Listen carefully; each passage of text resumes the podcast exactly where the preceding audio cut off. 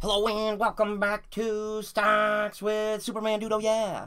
We are on video number 29 out of 100, going through the top 100 most popular stocks, giving them a grade from 0 to 10 based on 9 key factors.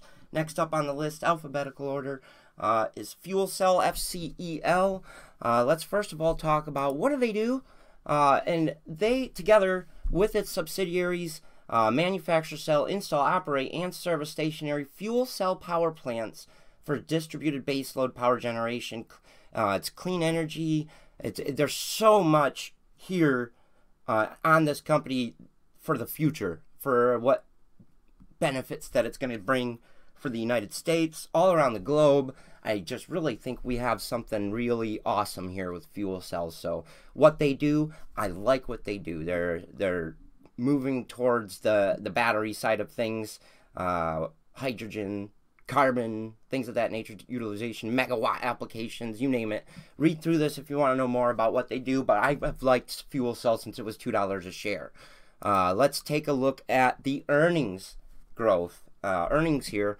Uh, taking a look at the current quarter, uh, up 80% on the quarter. Next quarter expected 42.9% improvement. Current year up uh, 57%. Next year expected 11.1%. I like those numbers. Uh, let's take a look at the price target here.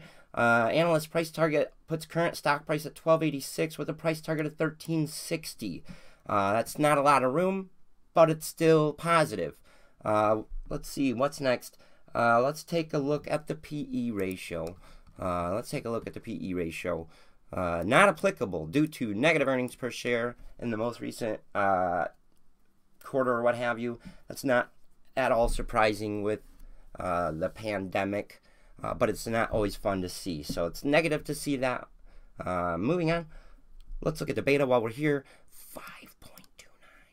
5.29. That's a very risky high beta. We don't like to see that. Uh, we don't like to see that at all.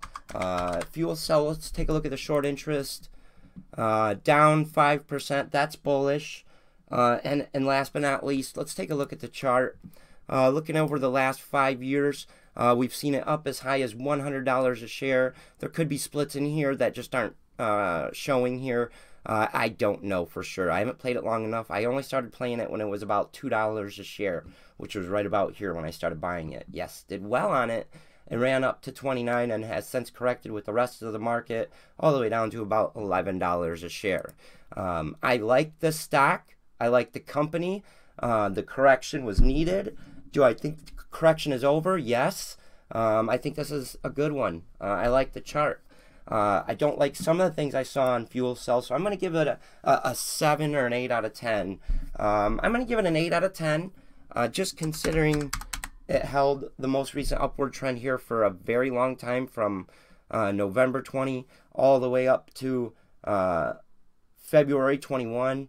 You know, held this really good upward trend and then tanked and has tanked enough that I feel like it's oversold in, in a bad way. So 8 out of 10 uh, is a good grade for fuel cell. What do you think? Leave it in the comments on a scale from 0 to 10. Grade fuel cell.